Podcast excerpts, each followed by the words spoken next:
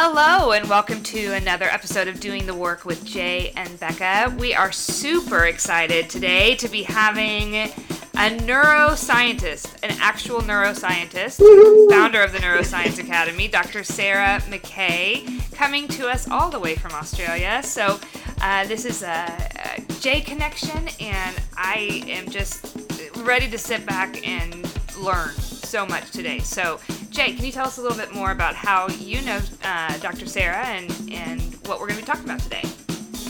Yeah, well, first of all, um, welcome Sarah to the show. And um, to let our listeners know, I got introduced, Sarah, I got introduced to you through uh, John Assaraf's brain. Oh, okay. I wonder what the connection was. Thank you so much yeah. for having me on. I'm really, I'm thrilled to be here, guys. Oh, we're so excited. So we had a road trip, a family road trip, and uh, Jessica likes to find fun things to listen to, so she found this brainathon, and it was over the Thanksgiving holiday. So we listened to this brainathon as we're driving a 10 hour drive across the country. Mm. And um, Sarah, you were on and you were talking about your refire process. Mm. And uh, I was excited, first of all, because uh, you know we're a, a, show that's predominantly focused on women, and uh, mm. I, so women neuroscientist. I'm like, yes, I want to get her on my Yay! show. so, so I immediately sent you an email, first of all, and you were very sweet and responded, yes, I'd love to do this, and it's summertime, and can we do it? You know, so we got on the calendar. But then I started getting your emails, and here's what I want to share with my audience, especially those of you who are in marketing, and I have a lot of creatives in here, and Becky, you could appreciate this. So one of the things that uh, you know we talk about marketing is like being in people's inboxes but man, if you're the right audience, because I always think people don't want all that stuff. But Sarah, I mean, I am her target audience, right? I am this freak about neuroscience. It totally turns me on, and and I'm a I'm a big mouth, like a big picture guy. So you know, I'm I'm not. I have Jess is always checking me on like, are you accurate? Are you really saying? you know, so like. so I start getting these this information from her that's saying she teaches this course specifically for coaches and people like me who want to understand neuroscience and, and use it and speak to it and understand it, but don't want to go, but can't even. I can't even understand it. Like, I'm like there's no uh-huh. way. Um, science is, is not my thing. So I appreciate so much, Sarah, that you have this course, and I'm enjoying the course. I wish I was a better student. Um, I, I, don't. I don't keep too close really, to tab. A lot, a lot of information. So I promise you, I'm eating it in small bites. Um, and it's fantastic. So thank you for who you are that you're t- training us to be talking about our brains and learning about this thing that has us run and work. And um, thanks for being on the show. Oh, look, there's nothing I love more than people who get as turned on by neuroscience as me. well, we do. yeah. So tell us a little bit about like your work and how you got doing what you're doing. And um, I know you have a book coming out. Talk to us a little yeah, bit about. Like, yeah.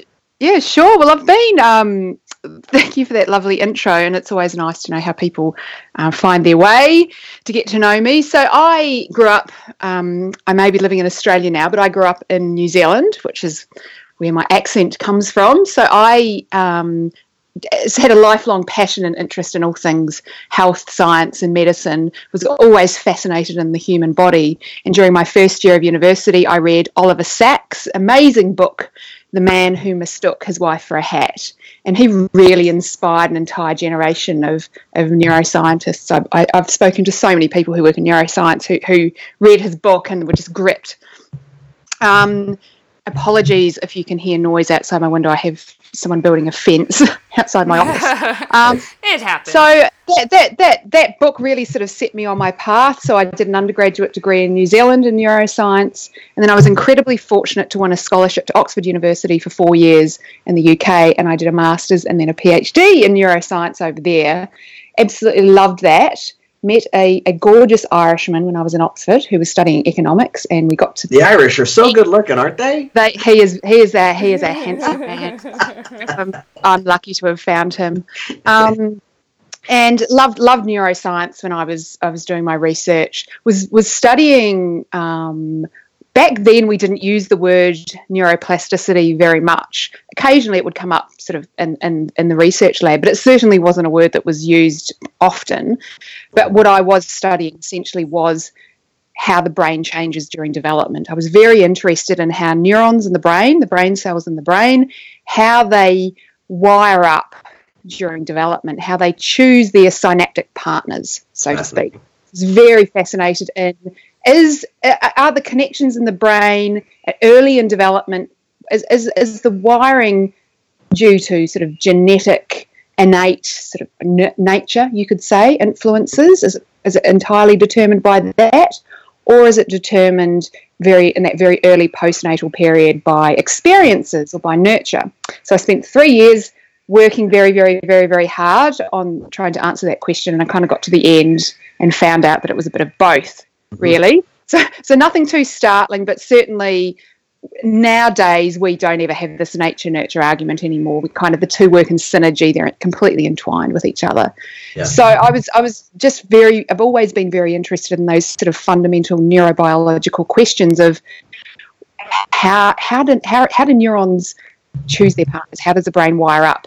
I then moved to sydney australia. My, my lovely irishman and i decided we wanted to have a bit of sun he grew up as a sa- he, he comes from a sailing family in dublin in Ireland. So we thought, well, Sydney seems like a nice place where we could go and warm up for a year or two, sail a bit, and perhaps you know see what happens with our careers. Well, that was in 2002.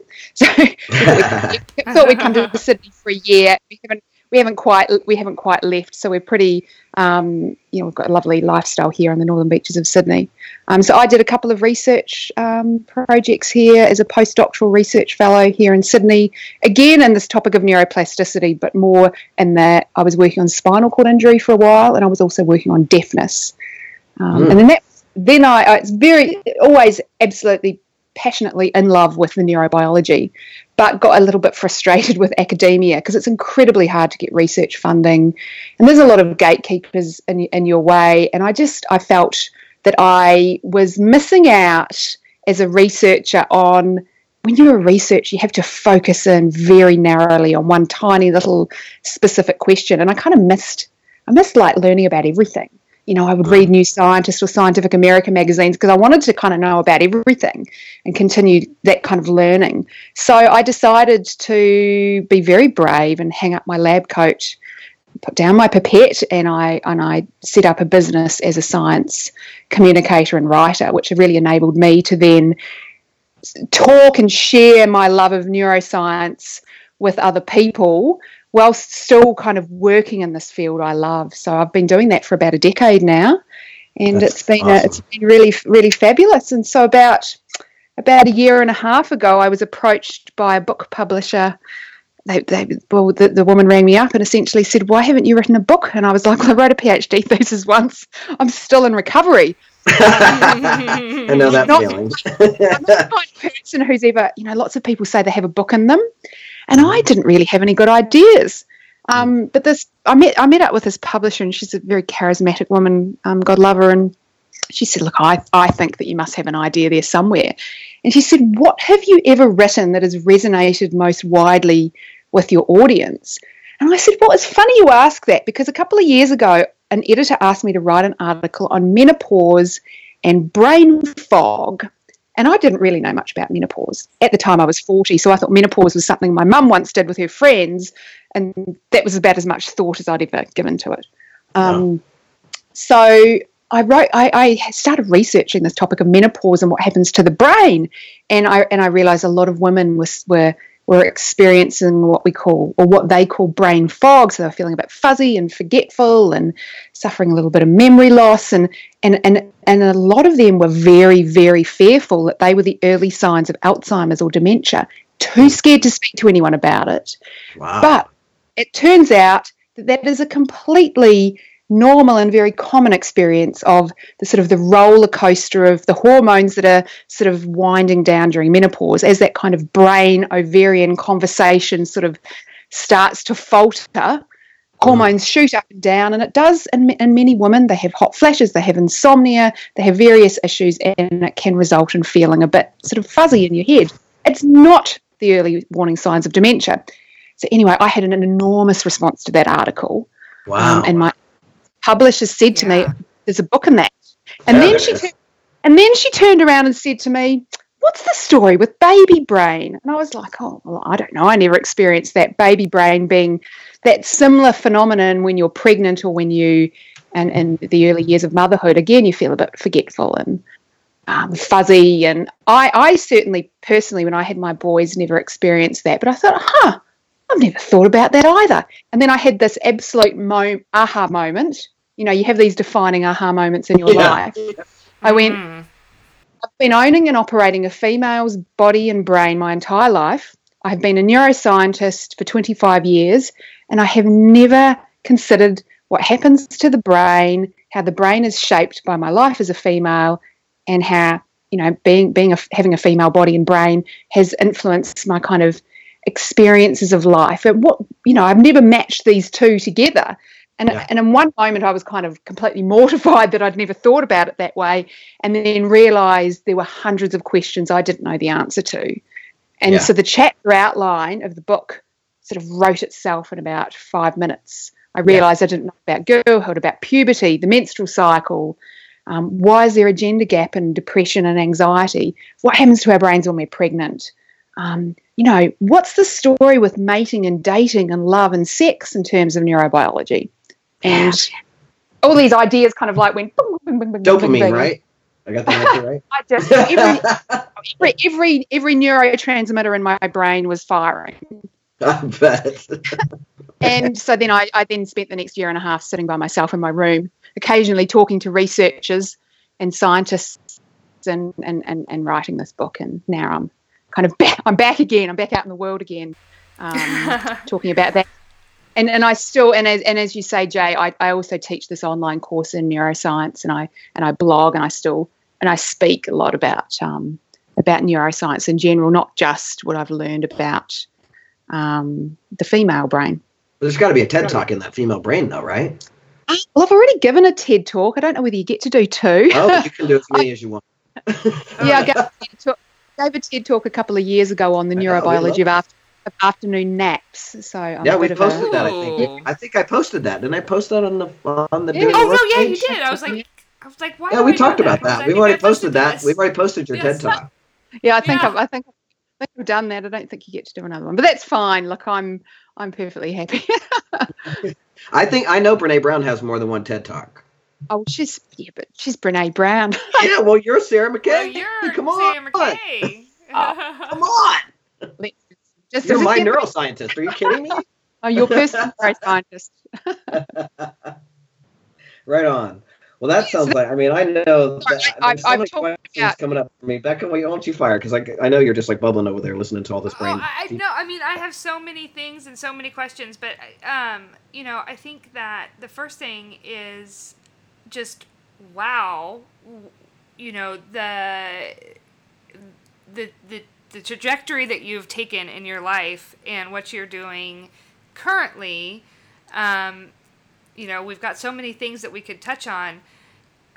But if you had to, you know, say what would be your, you know, current baby project that like our folks could be, you know, learning and listening and, and, and hearing from you, what where would where would we send them? I mean, what if you, we've got a bunch of nerds out there that are just like Jay and I that are just like eating this up. Love the neuroscience. So yeah, right now, like googling and trying to figure out how to get into this mm. and, and learn more so tell us a little mm. bit about maybe just like even more of the products or the the services that you offer uh, yeah sure sure great.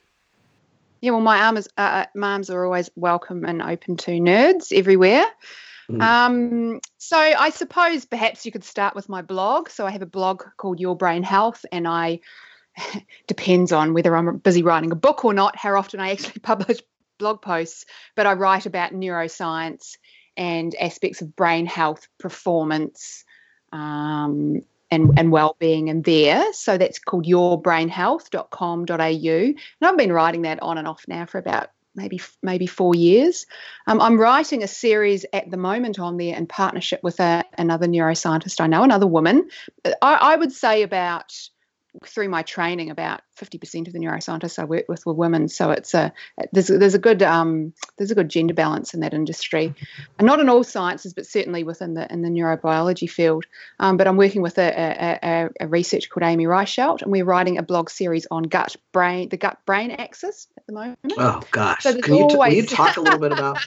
yeah. Would you, would you be willing to share about the study that you told us about? Because I mean, I and here I am. See, I can take snippets out of this, um, and just blow my mind out of like one paragraph from the gut brain health study. You the mouse, the mice that were that are born germ free, right? They do a cesarean. Yes, take yes. the mice out as a cesarean, then put them like boys in a bubble. You know, like they grow them in a germ free environment.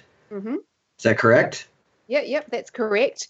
And what they um, and in the, I mean, I guess I have to put the cat the scientific caveat in is that these germ-free mice, so they are so they are born and raised without any microbiome in their gut, but they, that that means that they are developing not in a normal way. So they're not like a normal a normal healthy mouse. They're already unusual because they're a lab mouse.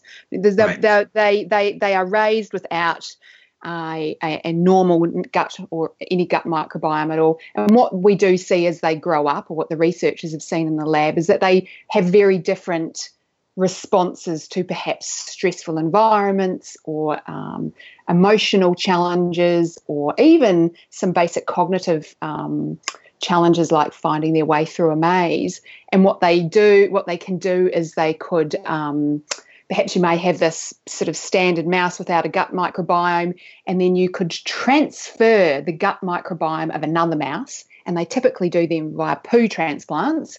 Um, you could have an incredibly stressed mouse that's been that's been stressed out, and you could transfer the stress mouse's gut microbiome into the germ-free mouse, and it will take on board some of the emotional responses of the super stressed mouse. Or you could have like a really cool, chilled out, relaxed mouse. And again, you seem to be able to transfer some of the emotional responses from mouse to mouse purely Right. through moving the gut microbiome across. Now, Dr. Sarah, then can we conclude from that, right? Because what we so we would, I think up until you're talking about this, most people would say that it's the brain that gives us the nervous stomach. Like it's the brain that is, you know, I mean, I think most people think that way. And what Mm. you're basically saying is it's the other way around.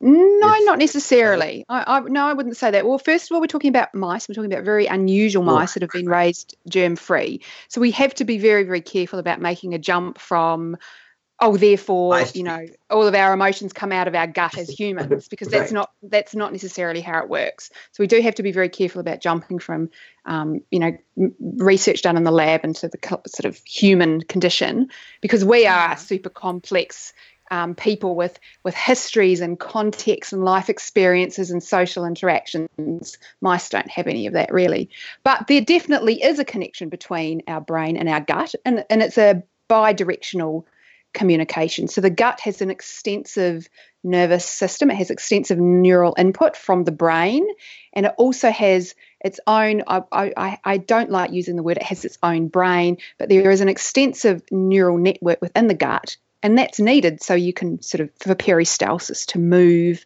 Um, you know your food through your intestines, so that's why that that is there. That said, there's definitely a a, a mind body connection as there is between every part of our body and our brain. The two of Yeah. them don't work separately, but there's, Right. there's absolutely an influence. Now, there are, um, our, our gut is almost one of our main kind of um, interfaces with the outside world because that's one way that Right. the outside world gets in is we eat. Yeah, we eat it. and it kind of comes in through our gut. Yeah. Yeah. So there's there's there's definitely a bi-directional communication pathway between the brain and the gut. Now, the exact form that that pathway takes, we don't know. Perhaps partly through the bloodstream, partly through direct neural connections between the gut and the brain, perhaps partly through the immune system, and also partly through our hormonal system. And so there's lot. There's n- it's not going to be only one and not the other. It's going to be all Right. of those channels of communication are going back and forward. And so, I mean, and we know that we have an emotional response to our gut, and that we we feel nervous and we get a bit of an upset tummy, or you know your heart broken and you know you feel the, that kind of physical pain in your abdomen so there's Mm-hmm. definitely you know connections there Fascinating stuff. Wow. Mm. Yeah. And that's one of those things that we um, have talked about a lot, just in terms of the mind body connection and, and really mm-hmm. encouraging our listeners to explore that in a lot of different ways, not just the, oh, my back hurts. And so therefore, you know, I've got to dig up a memory that I had when I was mm-hmm. 12 or whatever. But also, like, there's this thing called your gut and mm-hmm. it's doing a bunch of stuff. And if you're not paying attention to what you're, you're feeding it, um, and what's going on in there, then then you should be, even if it's Yeah. just about noticing it.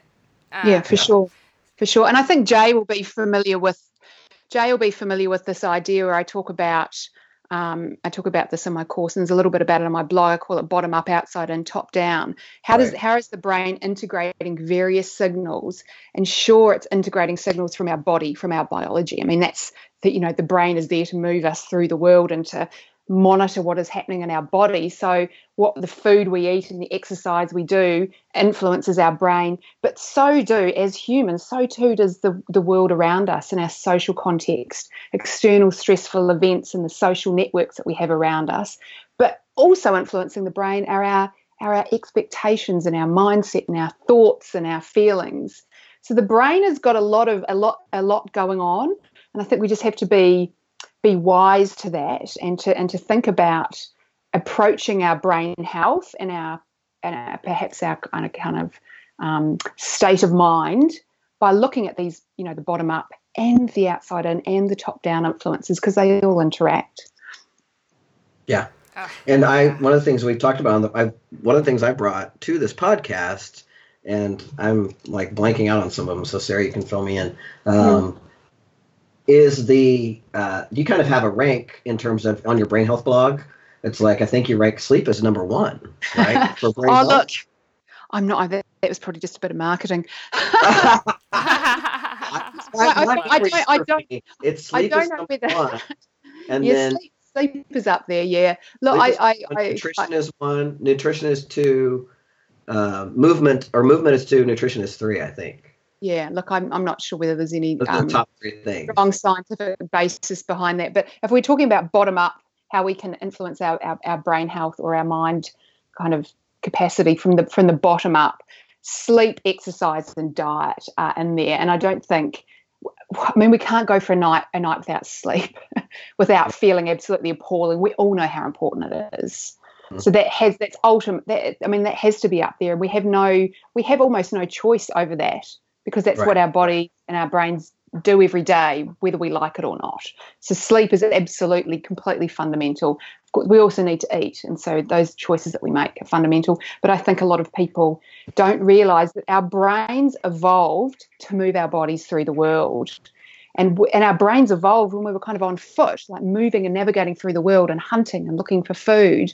So, so, so healthy thinking and feeling are intimately entwined with our body's capacity to move. So exercise or simply moving our body around the world is doing is using our brain for what it evolved for.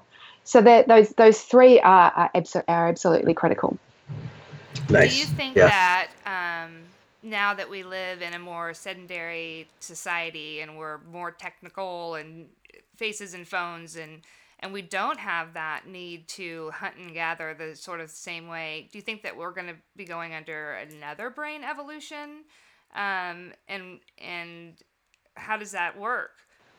Yeah, look, I, I haven't delved too deeply into the literature around the impact that technology is having on our brains. Because, I mean, I like to think of technology as something neutral and there's plenty of positive benefits. I mean, we can connect, you, we, we can have this conversation because of technology. Um, but certainly having a sedentary lifestyle is, is, um, is, is completely damaging. And whether that's because you're sitting at a computer screen or you have a job that means that you're kind of tied to a desk um, it, you know, if you if you have a job that ties you to a desk, but it's incredibly incredibly cognitively engaging, that's you know that, that there's a little bit of at least there's a little bit of kind of a positive outcome there. But certainly have these these sedentary lifestyles that we we now um, many many of us lead is, is incredibly damaging. And that is damaging not only to our brain health, but to our physical health. It's, we see these rising rates of obesity and these lifestyle diseases. And of course, they're complex and they're multifactorial. But, but you know, our, our minds and our brains and our bodies evolve because we move through the world, because we were hunter gatherers. And certainly that's the, the kind of the healthiest state for us to be in. And if you look at the healthiest people in the world, for example, the Blue Zone studies or longitudinal studies that have been done looking at health outcomes, including brain health outcomes such as Alzheimer's and dementia. You know, staying physically fit and active is absolutely fundamental to to that kind of equation. Wow, yeah, that's good to know. I mean, yeah, we're on that page.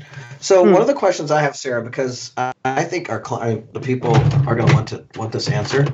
Um, is or because I was curious about it, especially when you talk when your book is about the female brain, right? Mm-hmm, yeah. But you mentioned at one of your in one of your emails or um, in one of your emails to me that like you don't really, and I'm and I want to point out why this is important. You don't really focus on the differences between the male brain and the female brain, right? Sure. You're just talking about the female brain and the experiences of the female brain.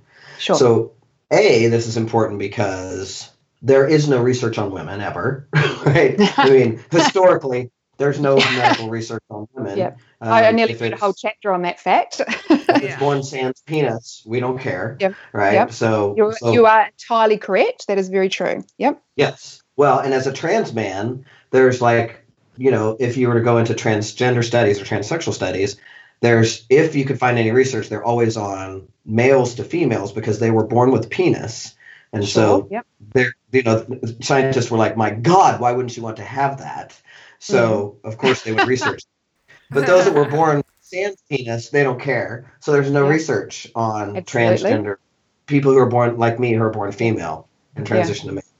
So and I so I appreciate that that it's just this yeah. is about women and it's not about differences between men and women. I just yeah. wanted to make sure everybody got that that wasn't that that was mm-hmm. clear that it's not about differences. And you know that I have this question about my brain. Would yeah. is that a question I, would you'd be willing to talk about right now or answer on the, on yeah, the call? Yeah, sure. So I, my curiosity is, what the hell happened to my brain when I went on testosterone? um, I like to say it made me a little dumber. feels like I got dumber when you went on when you went on when you went on testosterone. Right, right. Yes, I'm a little yeah. slower than I used to be. Um, I and I feels like, and you know, I I share this with women. Here's my question: Is I've been walking through the world as a man for 16 years, and the level of privilege that I have, and that I get handed is ridiculous, right? Yeah, yeah. And so part of it feels like sometimes when I get these duh moments, like is that is it really because my brain isn't working, or is it because I've been now conditioned to be like a guy, where it's like I can just go, well, I don't know, and some woman will come and take care of it. Yeah. So is it entitlement or is it brain science? I don't know. I'm not sure. I don't know. It's probably, I'd like it's probably entitlement. I agree.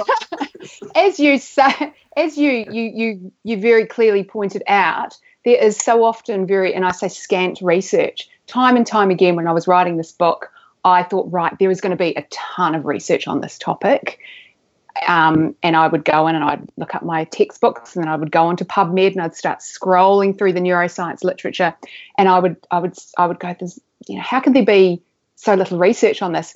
For example, how's this to blow your mind? There is very, very little research on what the contraceptive pill does to women's brains. I mean, women have been taking that pill for 50 years. If there's no research on that, it's hardly surprising there's, there's, there's such little research on so many topics within women's health.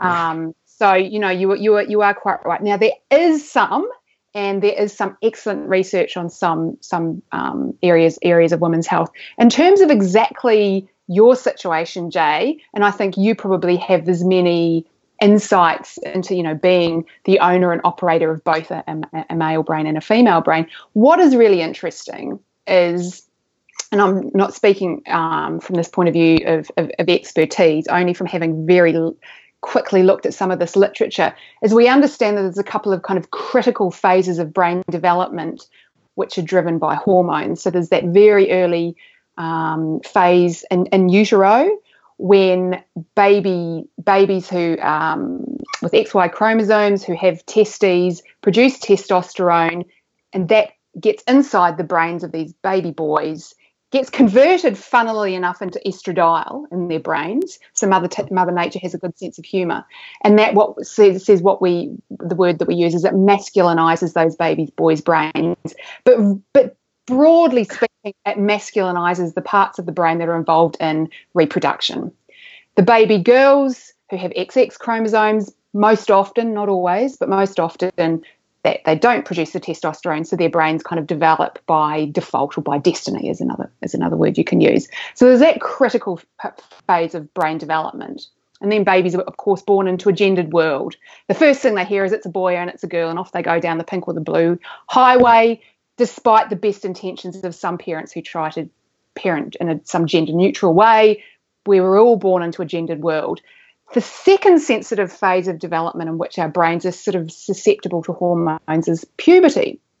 And we and and, and the, the language that gets used by researchers who work in this field is that that early phase of brain development is kind of it's kind of when the structures are built during the during adolescence and puberty it's when they almost kind of they get activated so there's that second critical period of development when um, during during puberty, once the, the sort of the hormones start up again, the testosterone in the guys and the estrogen in the girls, and that further refines some of these regions of the brain, in particular the parts of the brain that are involved in reproduction.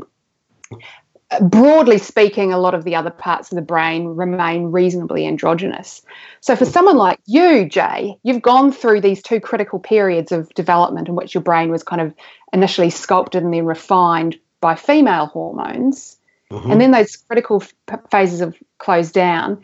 And then you've done this rather, you've been in this rather unusual situation of adding testosterone into the mix. And I assume reducing your or, or eliminating female hormones. We don't yeah, really. I went know. through male puberty and uh, female menopause at the same time. Exactly, and it was a we, good time. Let me tell you. Yeah, it, it, would Talk have been hot flashes. Holy and, smokes! You know, there must be so many neuroscientists that would have just loved to have like got hold of you and popped you in a neuro popped you in an fMRI scanner. And, and I don't know how many studies that have careful studies that have been done. I mean, there, there are a few, but it's very, very hard to to draw any conclusions from them based yeah. on what we understand about how hormones impact the brain. A lot of it is still, we're still very much at this early phase of getting the stories from the people who've experienced that and then trying to go, well, what does that tell us about how the brain works?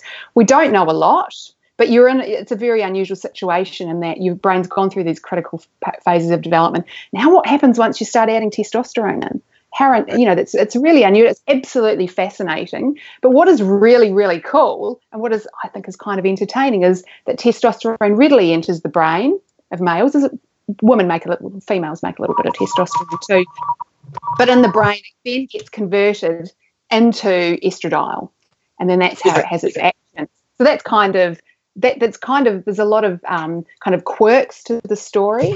And also, I'd love to give you a clear answer. We don't, we don't, we're at the point where we don't really know. There's a little bit of study, there's a little bit of research out there, but um, well, I kind of know that, but I just wanted to check in because I, I know there's no research on it. I mean, yeah, has that level at the level, I don't neuroscience research anyway, and there's some research on you know health concerns and things like that but absolutely absolutely and you and you would probably be far more up to date on all of that than me and i and, and adding all of that kind of research would have absolutely enriched my book. But as it was, I came up with, I came across enough, enough kind of gaps in the literature anyway yeah, yeah. that I really wanted to only talk about. You know, this is what we kind of know for, for sure. And yeah, then gaps. Sometimes the gaps were, gosh, some of the gaps were so entertaining you might um, you might find this quite entertaining. Um, so I was I was writing the chapter on, on, on sex and mating and dating, and I thought, oh well, surely there'll be heaps of, of neuroscience research on the female orgasm, and and in particular, I was interested in the sort of the, the the neurobiological reason why women are able to have multiple orgasms and men can't. Yes, that is a really good. I mean, yes. Thank God I kept my women brain around that. It must, because it's a really interesting neurobiological question because it's all about what we call in neuroscience refractory periods and what inhibits neurons responding in certain ways. And I thought, oh, that the literature will be rich in that. I could not believe it. I sat down one day and I sort of was like, oh, well, today's the day I'm going to research this exciting topic. and put it in put it into PubMed and pulled up some review papers. Five review papers came up. Three of them were focused in on the possibilities of multiple orgasms in men. So not only was the research not done on women, it had been done on men. Yeah, Of there, course. that's a shock. So, so I think that just highlights. you know, it's. I mean, you just ha- you just have to laugh. I just thought, gosh, that. I mean, why was I not surprised? But I thought, surely this topic of all of them, this would have been researched in women, This but no, we'll the put it one in that, men. You know, put it in men men might first. have a part of. Yeah, yeah. well, Oh my gosh, I hate to say it that we are actually uh, wrapping here right at where we we are at our time limit, which just you know, of course, because eh, you know this topic and and you, we have to, no questions asked, have you back on because there's so many other things that I've just been like sitting here scribbling down of like questions that I want to ask, and I know that our listeners are going to have a ton of questions as well. Um, but before we end, one of the biggest things that I want to be able to do is send people your direction so they can find out more about buying the book. Um, look, the book is called The Women's Brain Book: The Neuroscience of Health, Hormones, and Happiness, and it's going to be published here in this month. Yeah, the end of the end of this month um, here in Australia, New Zealand, in print. From it's um, being published by Hachette. Um, it is available as an ebook in the US um, on Amazon. Um, should be available globally, except the UK and Europe and some Commonwealth countries, excluding Canada. I've been schooled up well by my publisher uh, because it is being published in the UK under a different title. Over there, it's been called Demystifying the Female Brain, a neuroscientist explores health, hormones, and happiness. So, so, so sort of similar. Um, and that will be coming out there in July. I suspect if you perhaps you have an Amazon Kindle and you're in the UK, you won't be able to get hold of it until July. It's super complicated. I'm just I'm just the author. I'm just going going along for the ride here. um, publishing publishing is a complicated business. Um, but if you go onto my yeah, if you go onto my website, Your Brain Health, there are links on there, and you will be able to. And I'm always updating those links when I kind of find out more information about how overseas people can buy print versions, etc., etc. Um, so that's your yourbrainhealth.com.au. And people can also, if they are interested in following in Jay's footsteps and, and learning more about applied neuroscience and brain health, I do have this um, online course. Um, people can use it for professional development if they so wish. They can gain 20 hours professional development from that. Um, and I go through there's, there's sort of eight weeks of modules that I teach over 10 weeks about the basics of neurobiology, neuroplasticity. We get into um, ideas around um, behavior change and motivation and using visualization, all very, very um, based in the neuro, neuroscience research and then aspects of brain health. We talk about mental health, we talk about Alzheimer's and depression, uh, sorry, Alzheimer's disease and dementia. Um, so we're in the middle of that at the moment, Jay and I, and quite Yeah. a few. few and others. you know, I will tell my audience that so far, uh, the only thing in my book that I've found that I wasn't accurate on was, and this is not at the time because I mentioned to them, we just came up on your on your website. I have 'em- had them watch the Amy Cuddy TED Talk and do Oh, the power yeah. pose. Right. Yeah. So that's in my book, but that was out there like four years ago. So yeah, the, well, the Um, Amy, yeah, the Amy Cuddy takedown is a is a kind of an interesting story all of its own because there was a little bit of you know some some of her research wasn't able to be um, sort of replicated. The the the sense of um, agency and um, you know kind of power or whatever it gave it gives people with that pose that's that's replicable. But some of the some of the stuff around the hormones and, and actual whatnot, raising their cortisol, lowering yeah, cortisol, doesn't- raising their testosterone. yeah. and and it, and that kind of makes sense because you know it's context dependent, and we're all, we're all, we're all different, and we all have different experiences, and and you know, bodies are complicated. But um, the takedown of that idea of hers, oh whoa! If you want to kind of look at how women can be treated in STEM subjects, go and mm. go and have a look at the story. It's that's a fascinating one all of its own. Oh no, yeah, gosh, you're absolutely right. It's not a very So- nice way to end the podcast, though, is it? I know, but well, let me let me let me not end there because let me at least say, Sarah, I just want to acknowledge and appreciate you for coming on our show and also for being the woman willing to do the women's research and keeping it out there and starting this conversation because it's. I mean, I I'm pretty sure this is just your first book. So, um, you know, that's uh, we're pretty sure, and especially once you told them all that there's stuff in there about neuroscience about orgasms, you already just sold a million copies. So, we're good to go. So we appreciate you so much. I appreciate your uh, you being also my mentor, and um. I hope you'll come back because it was great Yeah. talking to you. Yeah, and I think there's plenty more we can talk about.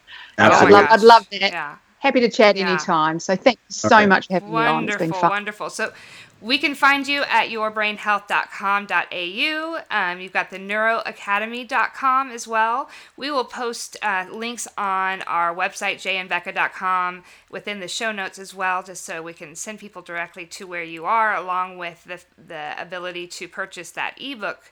You can already buy that currently, right, on Amazon in the US. Um, oh, from from the end of the month, from the end of At March. the end of the month. Okay, so we'll make sure to update that. Timer so this everybody has podcast. those- No. the right yes exactly right link so we can all order this book and find out you know how our brains are working around those multiple orgasms i'm excited um, and uh, we will definitely be having dr sarah back thank you so much you ever feel like joining us in, in our private facebook group i'm happy to send you our link and Oh, I'm please sure there'll do. be lots of people who would be love to uh, ask you a few more questions and and uh, learn a little bit more about how they can connect with you. So Yeah. thank you guys all so much for listening, and we will see you next week. All right, thanks, guys. Thank you so much for joining us again this week on Doing the Work with Jay and Becca. We appreciate you so much, and we invite you to join us at Doing the Work with Jay and Becca on Facebook. Uh, we have a great discussion group there going, or visit us at jayandbecca.com for show notes. We have uh, pullouts of links to the books and the things that we talk about. And as always, we are here for you and we want to be part of your weekly self care. So thank you so much for listening. Stay connected, and most importantly, be kind to you. Hell yeah. Thank you so much, Jay, and we'll see you next week. See you next week.